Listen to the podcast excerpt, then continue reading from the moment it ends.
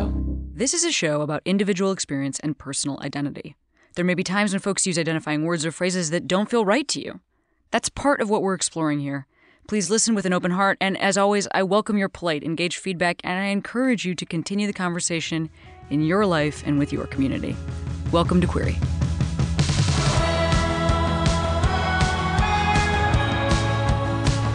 Hey there, Queeros. That's right, that's the new word I'm using to describe our listeners because it's the second episode, so you get it. You're in, you're on board. What is a Queero? It's Queer Hero. Somebody that made me feel good about myself so that I could feel like I could be the person I already am. And hey, listeners, you know what? You're doing that for me. By subscribing and reviewing and liking the show on iTunes, by tweeting about it, you are telling people that you care that this media is made. Thank you so much for that. Today on the show, we have my friend Solomon Georgio. Solomon is an unbelievably talented stand up comic. You have to just pause the podcast and watch his Conan set. But um, also, Solomon has a special coming out on Comedy Central very soon. As a human being, a good chat. I think you guys are going to love this one. So please enjoy the show. Let's go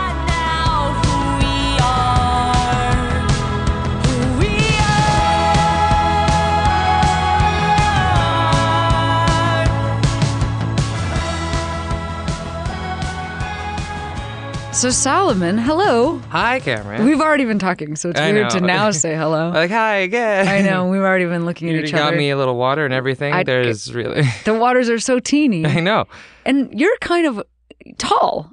Well, it's I mean, I'm small, so I feel like I always think I'm the same size as everybody, but then I give you a hug and I realize that. I am not.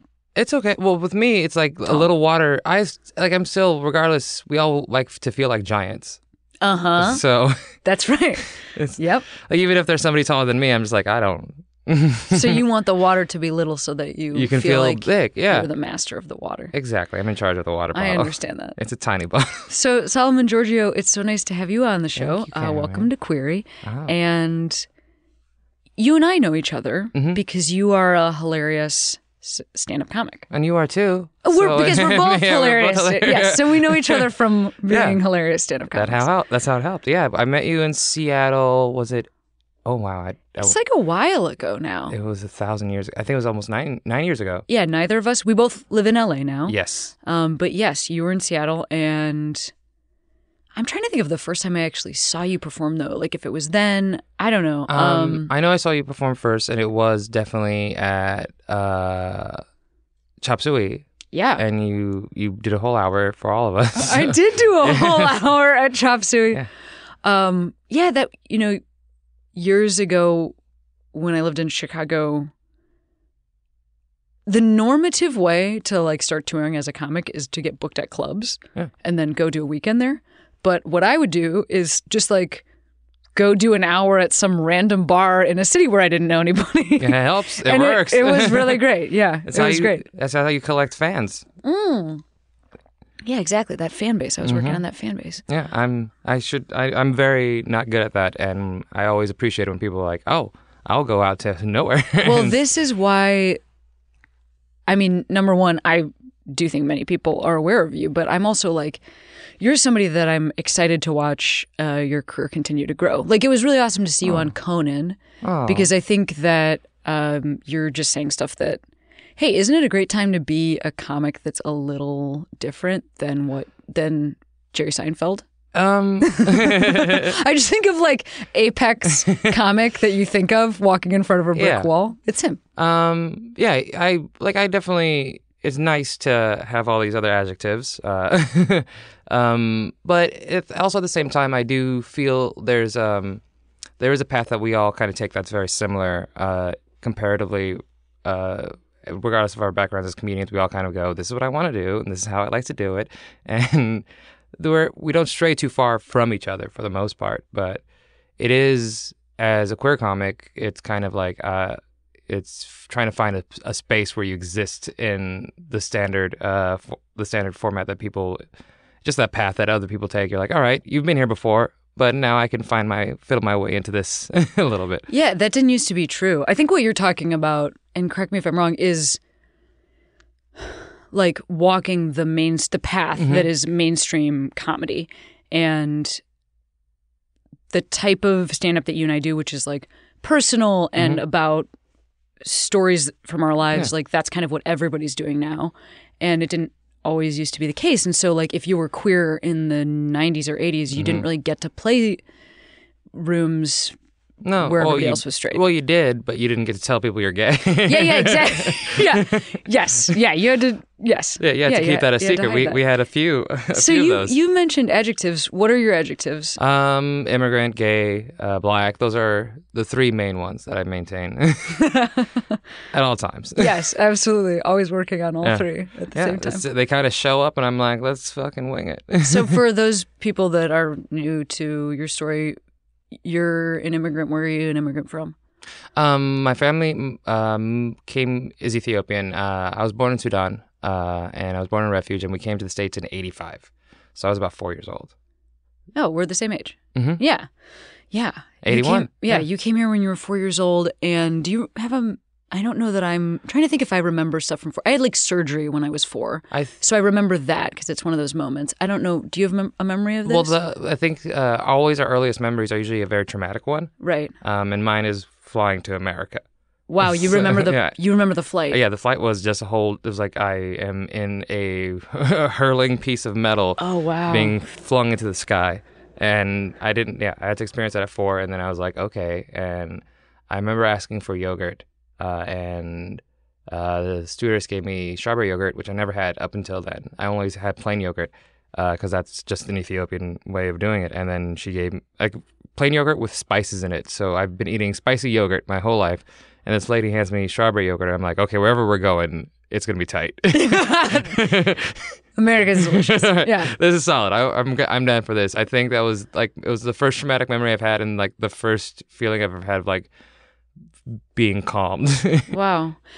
Do you remember what else do you remember about that flight? Do you remember like what you were wearing? I remember what I'm wearing in that moment. Like I remember I was, you know, wearing this certain I, I just I remember my brother was crying, and that was about it. And I can't really recall anything else other than when we got to our first home in St. Louis. When we, that was the first place we lived, and that's when I was like, okay, that's the second strongest memory I have is moving into a home, having a TV, and it being cold outside, and not being able to do anything but watch TV. Wow. Your your brother is older, younger? um, my brother was two years younger, so he was definitely Little kid, yeah, teeny baby, He was allowed to cry on.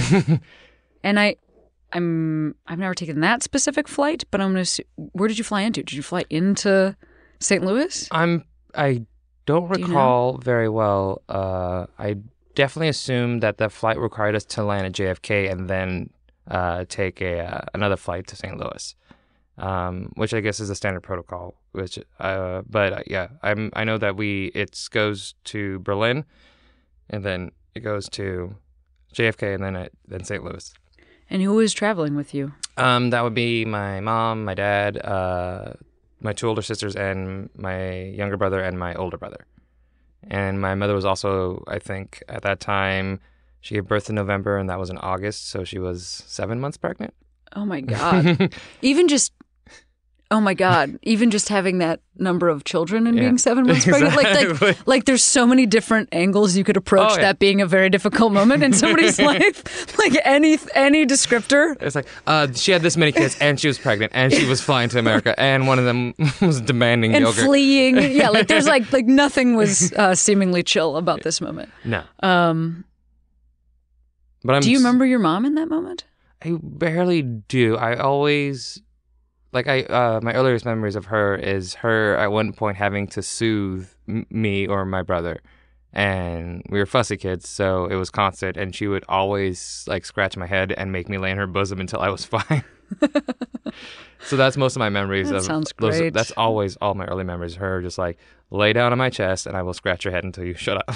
I mean, I'd I'd still like to do that. That sounds I know good. it was perfect. I I have an affinity for it now. My boyfriend scratches my head, and I'm just I melt. I can't do anything. like anyone who just rubs my head, you're just I you own me for. That's now we know. Now Yeah. I know the thing. Take your headphones off. Yeah. no, Take your headphones I off. can't and be over here. subdued here. Um, okay. So you're you're. It sounds like. I mean, I'm just I'm struck and like kind of dumbfounded by how I can't get over your mom being in that position.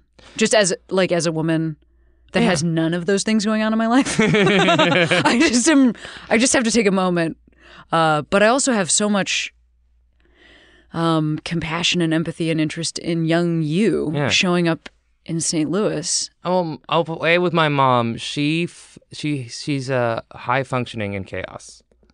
I and I think uh, it's also right now when there's as many kids, you can definitely see how she prefers to function in chaos. Because now that there's no one there, she's like, y- like she has like like all this energy that's like I usually harass seven kids to behave, and now they're not here, so I gotta. Actually, my parents are the same way. I totally know what you mean. Oh, yeah. My my dad is still like will forever be trying to solve problems that like we do not need help with at this point. We have like partners. hmm um so what's up, dad? Thanks for thanks for that. thanks for Like always, But also like parent. get, you know, maybe get into your own stuff. of course, You know, like focus on your own shit, baby. Oh yeah, Perhaps. I, just I, yeah, I want my mom to find a group of friends that she can harass. Yes, to be better. that's exactly right.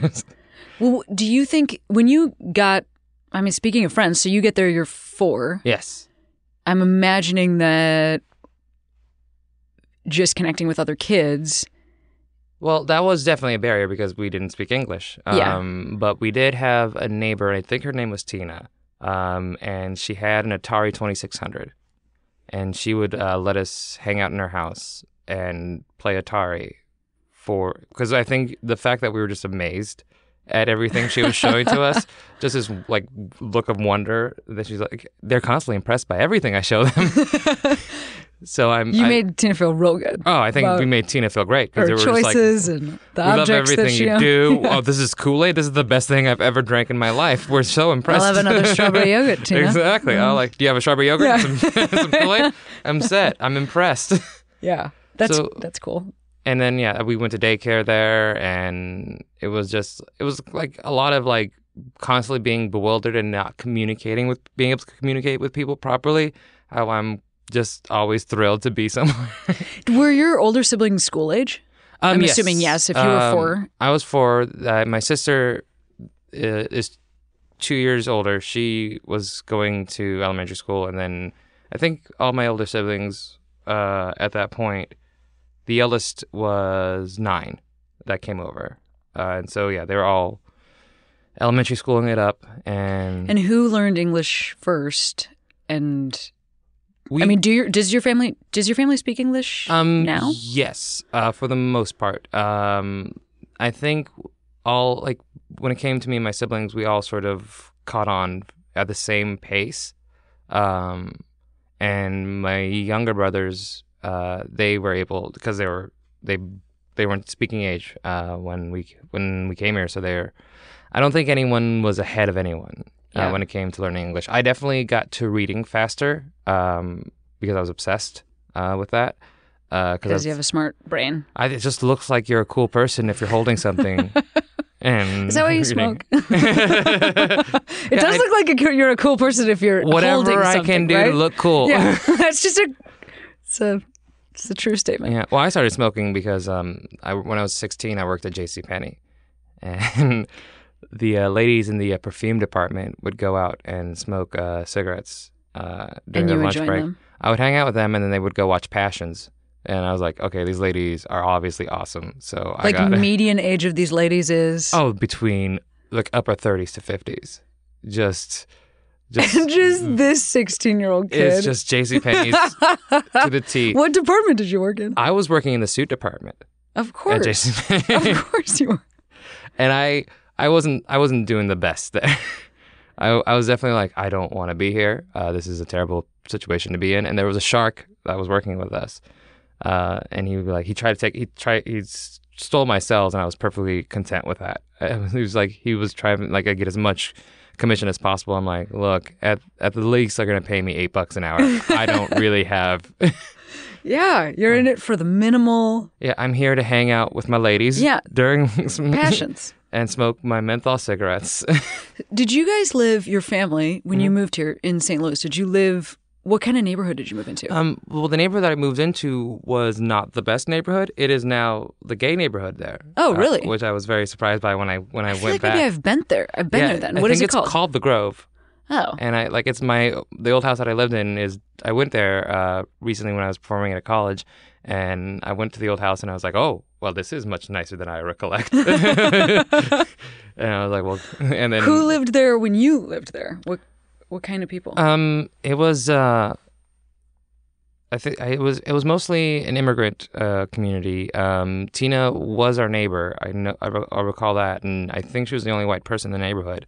So it was definitely a uh, mix of uh, Africans and um, and African Americans. I was going to ask because, or the reason for that question is like, I don't, I mean, I certainly don't know what it's like to be black. And I also Mm-hmm. don't know what it's like to be black and then black Americans have a different experience than you do. And I don't, I don't even know if that's true for you because you came over here when you were so young. well, but moving is- into a community. Um, there is a variance um, because my family uh, and the way that I grew up, uh, like I outside of my home, I was black for the most part.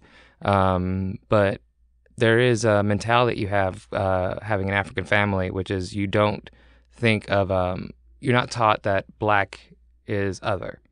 Uh, like that wasn't like a comprehension that my like my parents never conveyed that to me. My parents never were like the police here are dangerous. like you should be aware that being black in certain spaces isn't okay.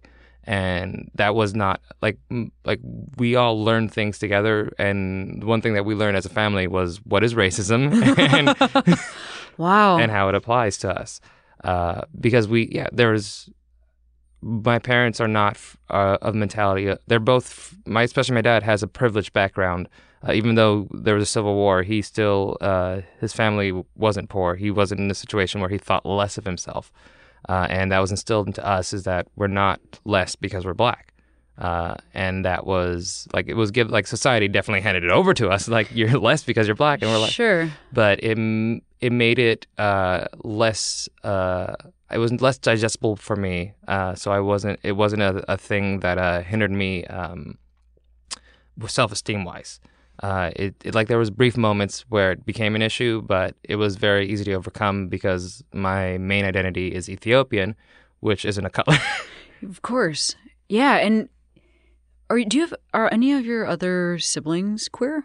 Um, I do. My sister is also uh, queer. She's a lesbian. Uh, but she, that was the, that we we sort of drifted, uh, me and her, in two different paths because uh, that's our background. Our our parents as are were abusive. Uh, so and she. Uh, there, the issue between my parents before homosexuality was just the cultural differences uh, and how we behaved and how we didn't behave s- due, to what Ethiopian families expected. And so there was a lot of traditional stuff that my parents wanted to instill in us. Uh, and Like, what would be the expectation that they would be Um, communicating to you?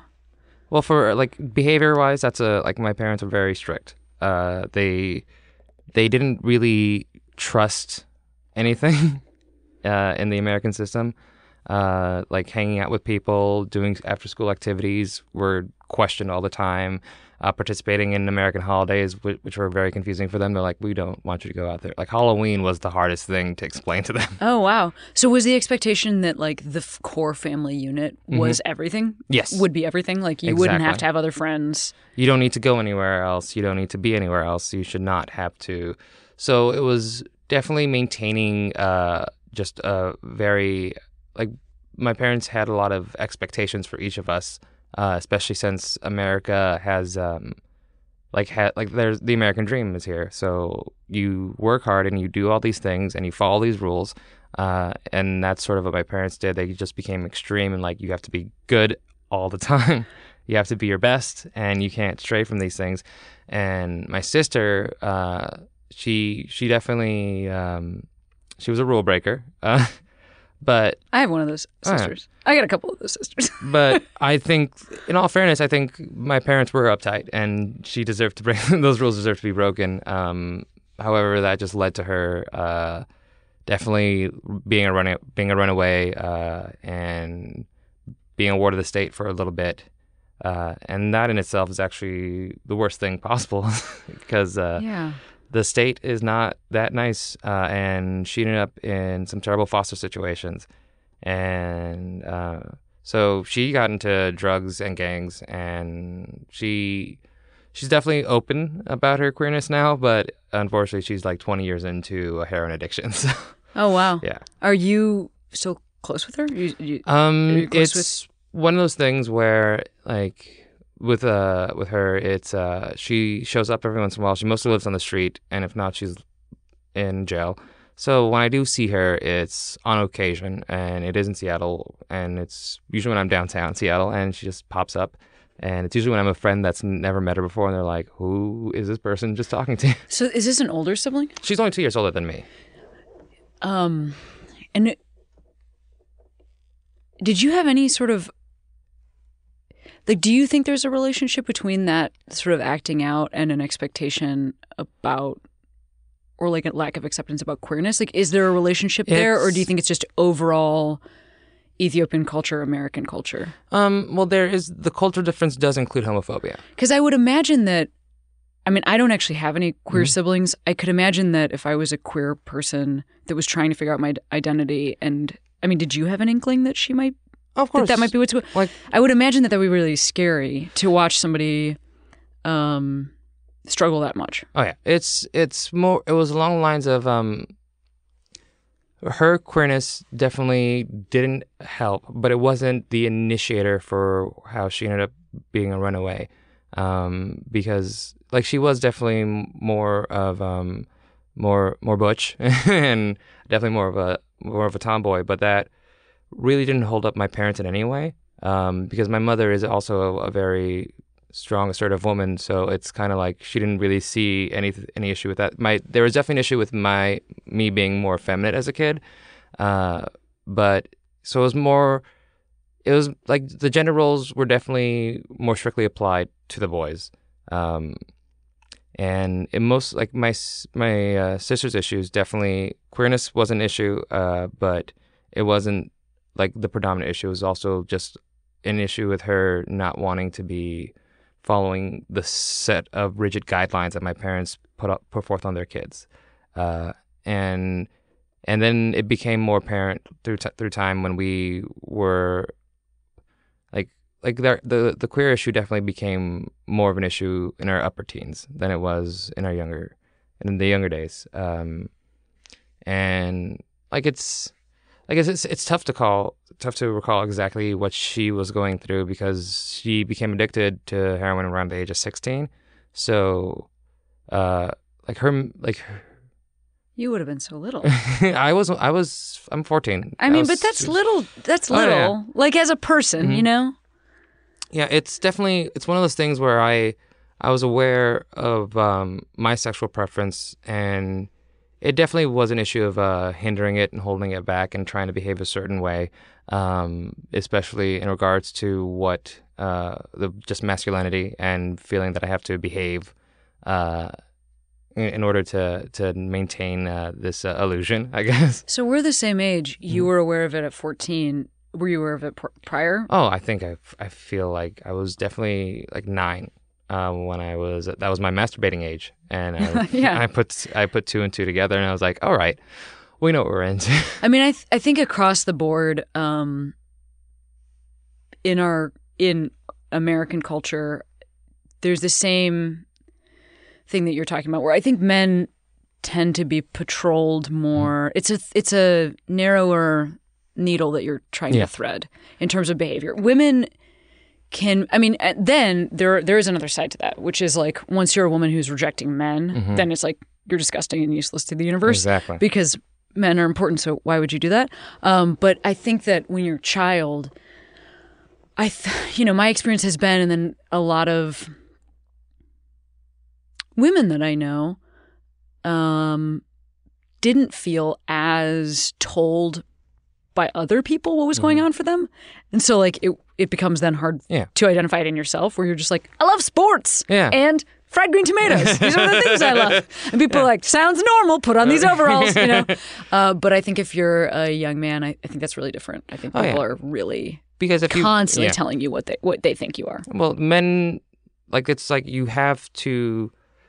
The definition of a real man is so, like it's so like narrow and like it's like you have to follow these set of guidelines, which is like, and and it also it just means behaving even slightly effeminate is just too much. Uh, and that's the thing. I think my sister didn't really have an issue because she was dating boys up until a certain point, and then when it became apparent that she was dating women, that was when uh, that's when my the homophobia appeared. Like it was one of those things where she, they had, it had to be presented to my parents. Right. Like, oh, you can But be not for you. homophobic now. yeah, but not for you. for me, the like it was it was definitely there was an awareness and a lot of like stopping and curbing my behavior um, in regards to to how I uh, to how I acted and how I spoke and who I Do you feel like forever? Like, do you think if you looked back at your Oh. childhood that it would have been that kind of like patrolling and navigating? Yeah, it was done with Forever. the movies that I watched. It was done with the toys that I played with. It was like everything was sort of steered to be like, this is what you're into now. This is what you're going to be watching. Right. This is what you should be doing. This is not what you're going to do. Any- it was What did you want to play with? What did you want to watch? I like it was it was really weird because I, I had a stuffed animal that I loved dearly, and my parents didn't care for that. so that an- that thing kept being thrown away.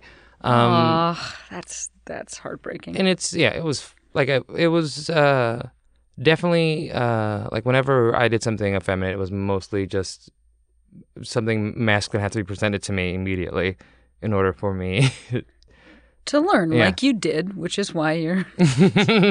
i'm definitely into all the masculine stuff now.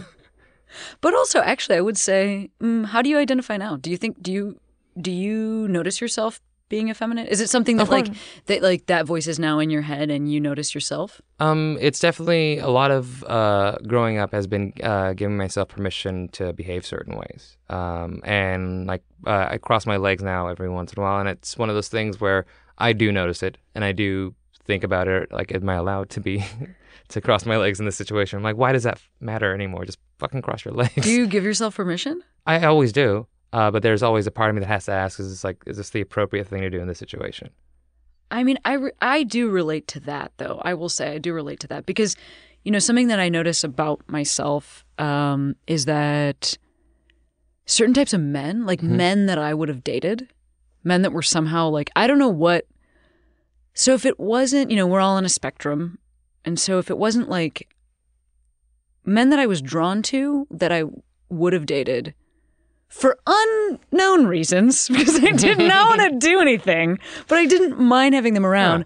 I still find myself like wanting to please men because that's the thing that um, is taught to women Yeah. who want to date men. Like if you want to date men, you have to please this guy. and take care of him. But that's not true for all men. I just find that like it's interesting that to f- find that little moment where like I there's certain types of dudes I cannot talk to like in a normal way. Like I can I can talk to them like a weirdo that, I, that has nothing to do with my personality.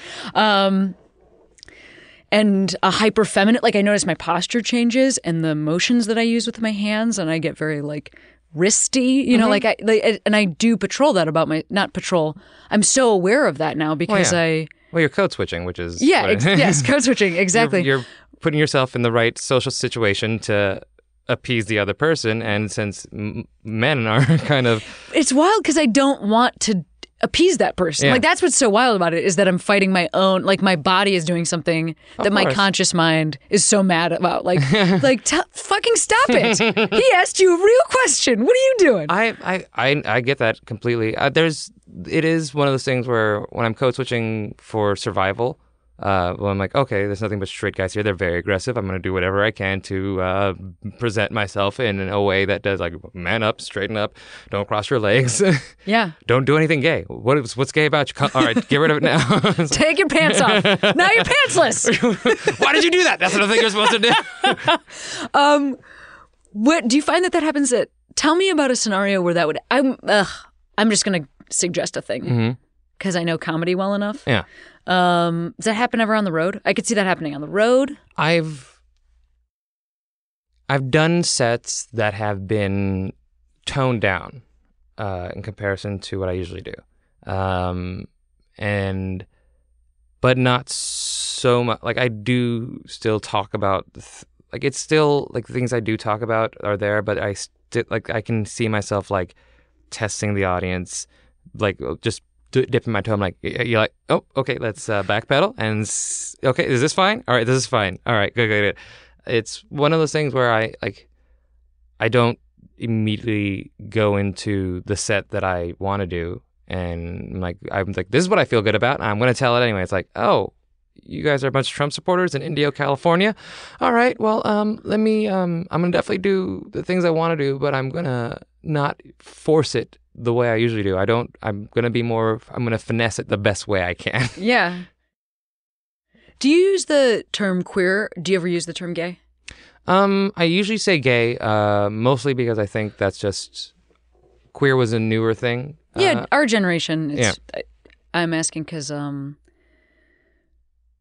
I feel like, and it could this this could also be mhm. this could the same queer could be used too. I just was going to say a very specific thing, which is um, I just noticed at, at Put Your Hands Together, which is the show that I host here in Los Angeles, um, that so you know I host that show with my wife Mhm. and we have a very i think like in terms of shows that can have mixed demographics on a bunch of different levels like sometimes there's older people there Yeah. or like a teen with their parents or there's a lot of lgbt folks um, there will even be some people of color Yeah. what how did they get to the ucb um, and i still find that like given that and like how Rhea and I sort of set the stage there, um, that even there, gay men talking about sex is like this frontier that I feel like I've had to watch comics like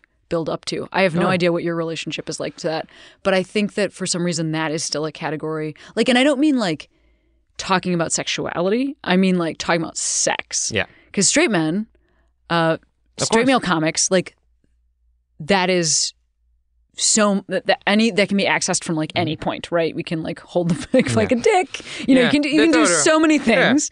Um, but I don't feel I feel like for gay men it's really different. What is that experience like for you? Um, it's one of those things where I I think I talk about sex quite a bit.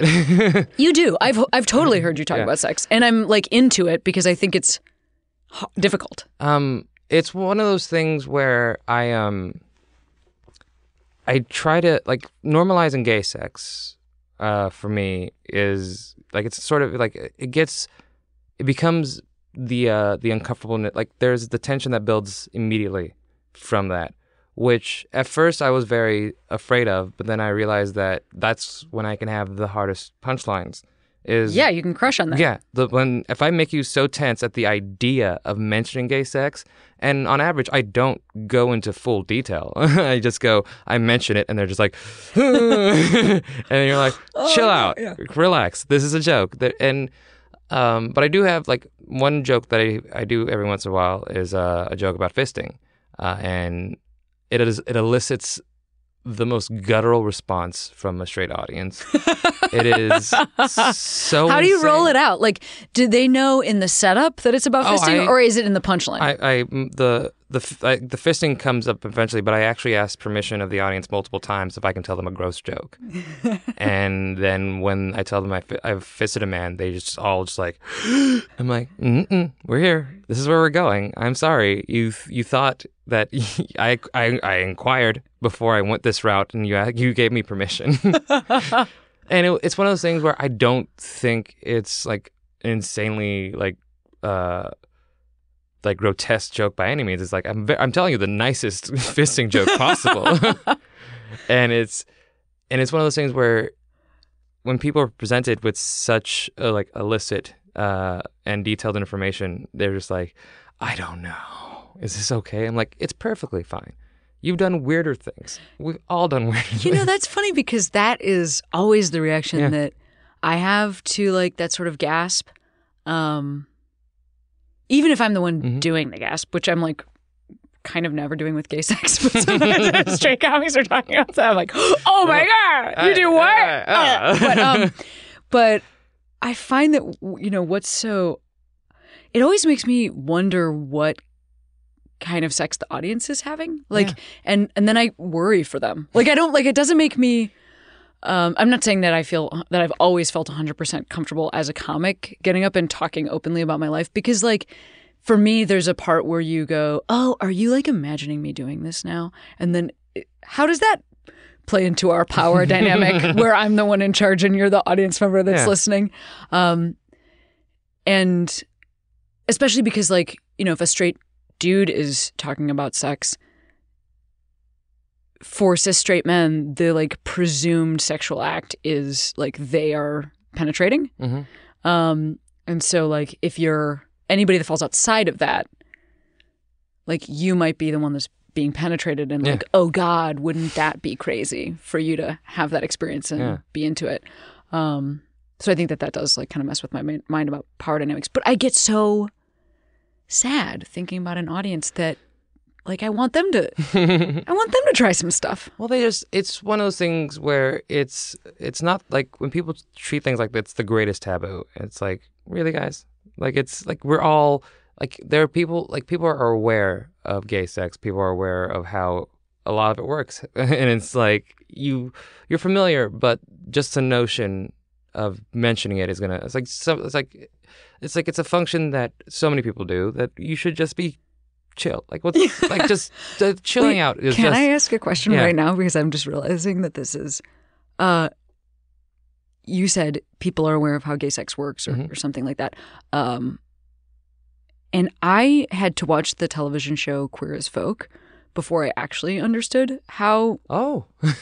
dudes have sex with each other or how people with penises have sex with Mm-hmm. each other uh, because I was raised in a super Catholic family. I never had sex ed and I like don't have that much experience with penises. So I was just like, I mean, like I have some, but it was always at a distance.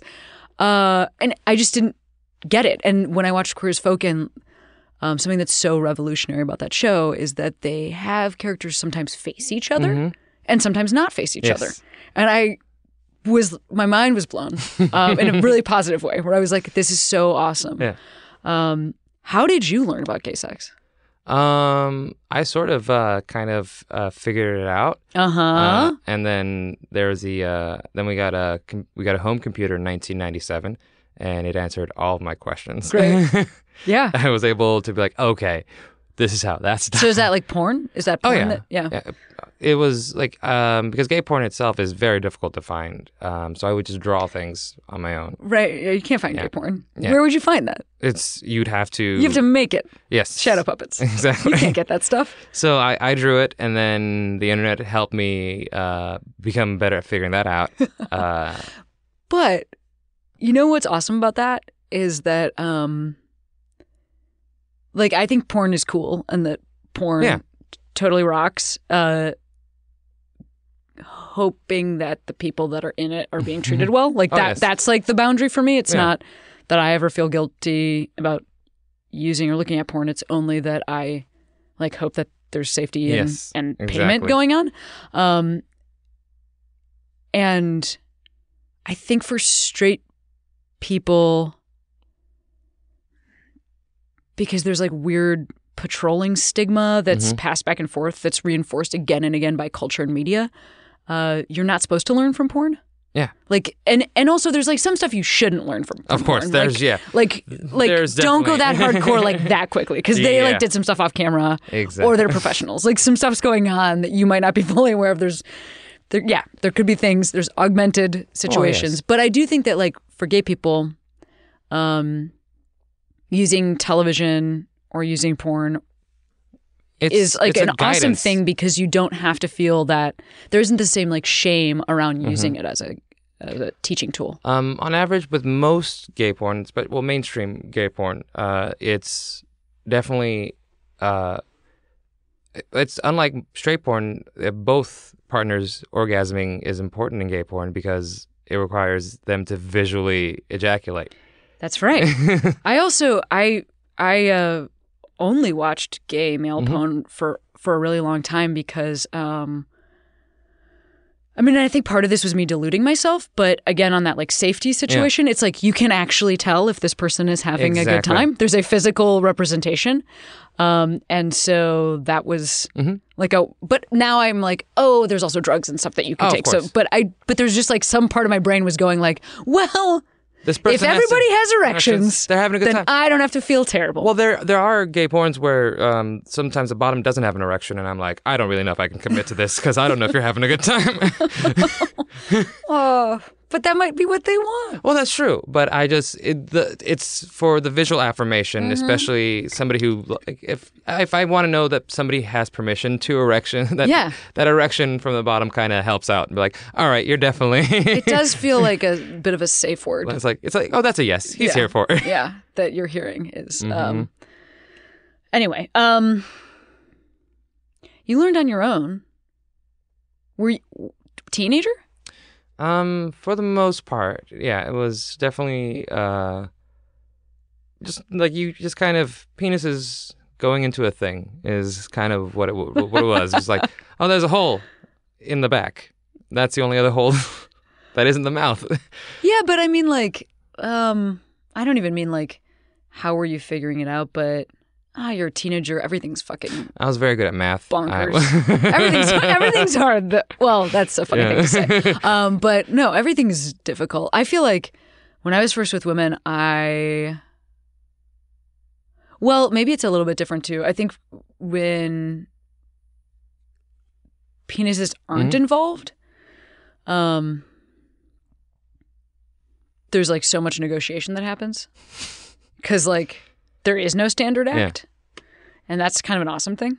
that sounds perfect. I like. I would- Sometimes also when penises are involved, that's true. I just mean that when penises aren't involved, there's it's always it's, always a nice conversation. Yeah, I mean. that mean, sounds nice though. it, it is nice. yeah. Um, there was definitely. I don't. On average, uh, there aren't any conversations before when I have sex. when you're a teenager, especially, like- you're just going. You're most just of the time- doing, going for it. well, most of the time, most of my encounters uh, uh, with men sexually has been like, "You ready? I'm ready. Let's go." and then they're like, "Wait, did we talk about what either of us liked before we got into this hot mess?" No, and then what do you do? You just talk about Oh, it yeah, in the figure- moment, yeah. or you just a lot of eye contact. Yeah. You're asking questions. Well, you definitely ask permission, and sometimes there's people who do things that you're like, yeah, yeah, you shouldn't, you should have asked me before you put my toes in your mouth because I'm not here for that. Pro fisting, but I hate toe sucking. Get that toe sucking out of here. It was weird. It's one of those things. Like this guy, just like immediately, just like, well, like he just put m- my foot in his mouth, which I was like, oh, okay, here we are, and it went on for about ten minutes. It didn't feel great. I have very sensitive feet. It was very disgusting. Well, I'm sorry that that happened. And I'm like, I'm, and I'm thinking that entire, like, what did I do today? I went for a run today. I think we went to the park. I don't know if I washed my feet. I knew you were. Are- I knew you were thinking that. That's what I would be thinking. I would then- be if I wasn't prepared for that. I would be wondering. Oh, I was where wondering those, all where those those things. feet. had and then every once in a while, his boner would hit me in the back of my knee, and I'm like, well, that's just that's a weird. That's a place I never wanted to feel place. That's an unusual place. They're like, you should definitely ask a lot of questions before we got here. So, speaking of boners in the back of your knee, Mm-hmm. this is there's not that's not going to be the segue. I just was imagining a world where like that I could make that into a segue. Oh, Um, I want to talk about you and I having this conversation Mm-hmm. and what it's like for you in comedy because I mean I think of you as a pretty like uh I don't know what the right word is. What's the th- word for you say what you mean? You're you're Oh. uh you you Straightforward. you're straightforward. That's the word. Gay forward. Yeah, I think of you as pretty gay forward. Um, I think of you as a pretty straightforward person. Uh, do you think of yourself that way? Um, I I try to be. Uh, there's always uh, there's al- I I am definitely confident uh in when I say things, but there's always a part of me that second guesses outside of the social situation I am. Uh, but for the most part, um, being honest and uh, completely transparent is sort of my preference because it just uh, it's the best. The best defense is uh, an amazing, A good, a good offense, decent Yeah. offense. Yeah, I've, Which is I like, know. Yeah. like you, I, I, I, I completely put all my cards on the table, so that way no one knows I'm cheating. right. Ooh, ooh, that is. There's like so much in Yeah. that. exactly. Uh, but being uh, per- like just in general, uh, a minority in this country, you're always faced with uh, imposter syndrome. Yes, sure. So it's like even though and that's kind of um, with age, I'm getting better at not question second guessing myself, but it's definitely it's imperative for me to be as like fully upfront as possible, uh, in order for me not to mentally fall apart. How do you feel like that is received in our community, like the comedy community, and it's, not our queer community? we have so many communities. Exactly. Um, comedy wise, it is like I starting in Seattle. It has been the, a great situation uh, because it's a, uh very liberal, uh, supportive city in regards. So when I started comedy, um, like I was put in a place where I was uh, sort of uh, comforted and was told that what I'm doing is okay, and that uh, permission, like even though I shouldn't seek it, is necessary for me to like to proceed with comfort. But that is, I think, I mean, yes, as a human being, I think that, of course, you Mhm. shouldn't be carrying that around with you. But I think as a comic, it's really important Yeah. to feel like it's okay that you're doing this thing. Well, because we like, especially when we first start, we don't have much of an audience. Uh, Oh, yeah. And also, I mean, I'm not saying I didn't, I don't think I had that for the first couple of Well, that's not true. There were people along the way that like gave me positive reinforcement. Yeah. And I remember all of those conversations. And especially because like where I started, it was like straight white dudes was it turns out that was the thing. Um so hearing this from like that person, you know, was was kind of a big deal just because I was like scared. You know, Yeah. I was just scared to be a little weirdo of course, that was outside of that. and I and that, that's what I fully expected when I started uh, and started going to the open mics. Um, but what I ended up getting was the the alternative scene uh, in Seattle was about a year or so, like it was a few years old, and it embraced me immediately. Like it was within a couple months that I got to do literally every show in town. It wasn't uh, an issue at all. Like it was like making sure that I had the time and the space and the comfort to be who I was was absolutely like remarkable. And how is that experience translated to LA? Um, it's kind of a it sort of safeguarded me like it, like any issue that I had in LA in regards to how the industry works and how it treats uh, minorities and queer people. Like it just became like okay, I have I I was lucky enough to garner the tools to be funny, so it doesn't matter what's like like yeah I'm gonna deal with uh, whatever uh, disc- uh, discrimination that comes my way, but it doesn't it, like I know how to continue performing. I know I can keep going, and I know that I have the ability. And it kind of and it also helped, taught me how to seek out the right people in the in the LA community. Like uh, the LA comedy community is wonderfully and beautifully supportive, uh, and also very mean spirited and cruel. But that depends on where you decide to hang out, who you decide to hang out with. And when I co- when I came to LA, I was able to immediately just fly to Yeah, absolutely. It is a really, it is a like choose your own adventure city. Exactly. It's the ultimate, I think. It's the weird big suburb that um, you can live whatever life you want to live here. And I think you're a very talented comic. Uh, I'm just gonna say that to your face. And I hope that you have all the success in the world. What do you know? And this is like not a. There's no setup to this. I'm just curious. Do you Mm-hmm. Know what you want to do with this? Like, do you know what your end game would be? Um, I definitely uh, want to be in a position where I can produce uh, things of my own, um, whether it be TV shows or or just. But for me, stand-up comedy is something that I will always get to enjoy doing, uh, even though it doesn't like. It's one of the things that you can always keep doing, and it will get it'll get you work that isn't stand-up comedy. Um, which will make you sustain a life. Uh, Yeah. and- but in itself, I definitely, I never want to be in a place where I can't go on stage and perform. Um, I know it's the best, yeah, isn't it? I also think that when you're, um, well, for me, I can't believe that I get to live the life that I have. And I can't believe that, you know, I started doing stand up in part just to like mm-hmm. tell big groups of people that I was gay. Because I was like, I know how you feel. just like got up on, well, because it was so exhausting Yeah. to like go get a you're like you're like in line getting a bagel or whatever and then the person's like so are you taking this home to your boyfriend and then you're like oh, like what do i like do like how, like what it, you're a bagel salesman. Like what how much do i owe you and how much do i owe myself about being honest in this moment? Or like planes. You know you're sitting next to somebody on a plane and they like ask you a personal question and you're like i have to sit next to this person for four and a half hours. And so i don't know how i should play this right now. Like exactly. you know, I have a wedding ring on my finger and whatever.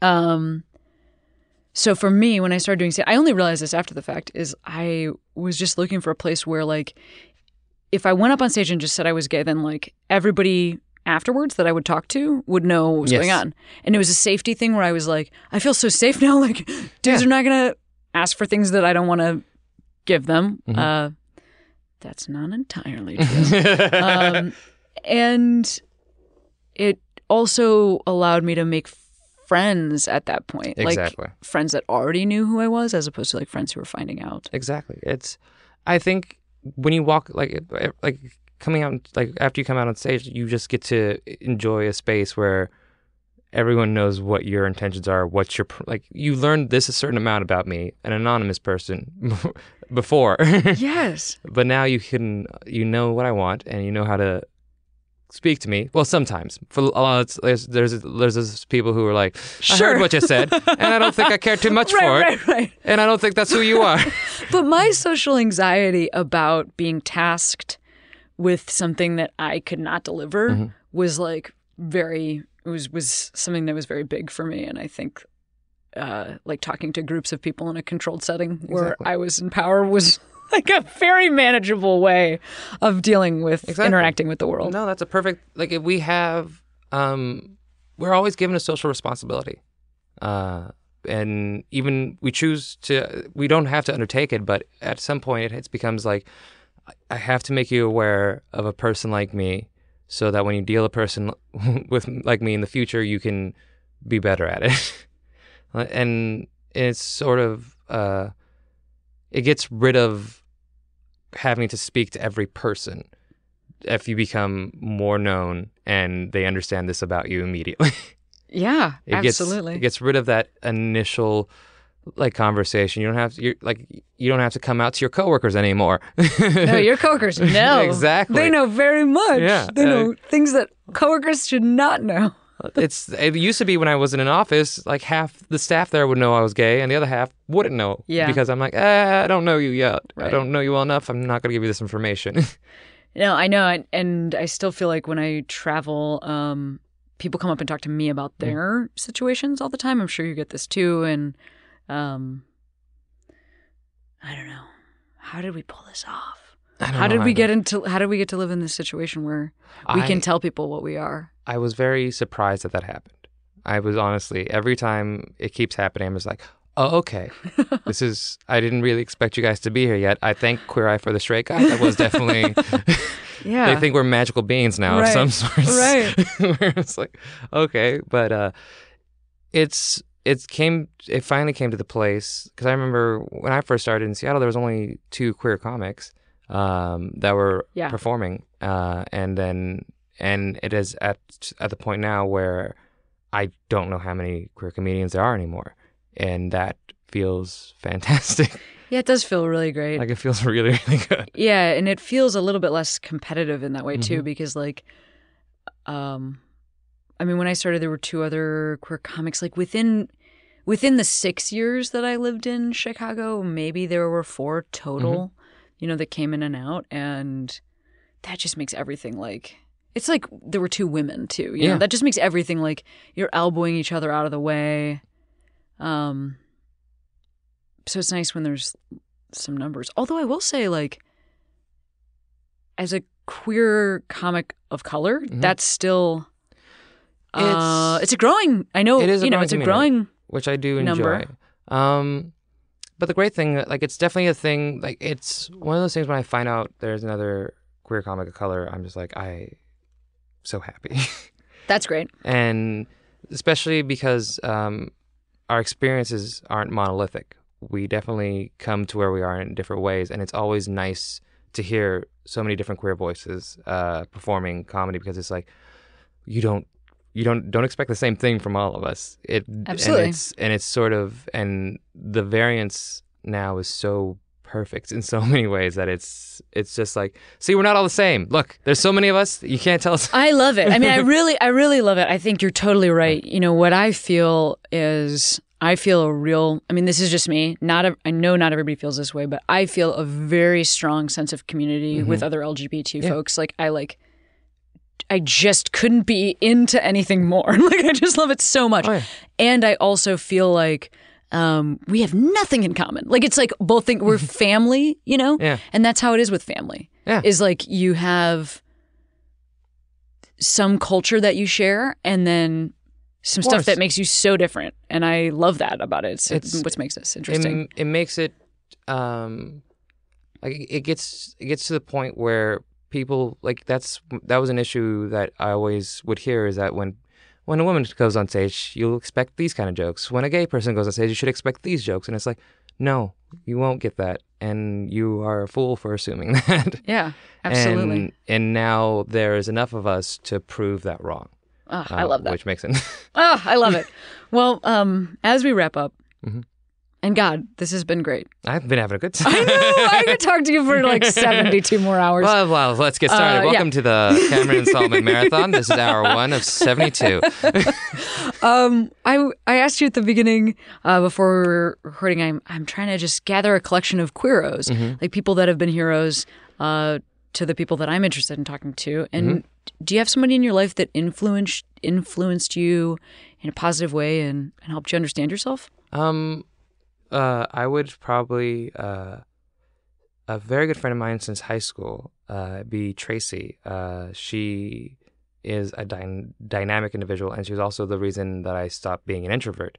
Uh, and she was this outspoken, brazen, uh, amazing person who, she we actually we hadn't we graduated we went to the same high school and uh, we didn't see each other after we graduated until we were 21 and we're both at a gay bar uh, and I look across and I'm like you. And then she's like and then she points back at me she's like you too. And then it we just we picked up the friendship from there. And it was she has this insanely sharp wit very great mind. And like it was it was one of those things where uh like I like strong women have always been a great part of my life from my mother to being obsessed with Grace Jones as a kid to my friend Tracy. And just the idea of her, the way she handled being gay uh, and being so comfortable with it got me there so much faster because of her. Dude, shout out to Tracy. Thanks for giving us you. yeah, I, she. I mean, also you gave us you, I guess. but um, Solomon, do you have anything that you want to plug before we wrap up? Um. Well, I guess I, I I'm doing I I, I will have an album uh relatively soon, mostly in the in the fall. Amazing. uh, yeah, I just recorded it, so it will be out uh with my half hour. So Comedy Central Records, and it's called Homo Negro Superior. And I can't wait to listen to it. and that will be up soon. Yes. Awesome. Well, check out Solomon Georgio there and enjoy the rest of your day.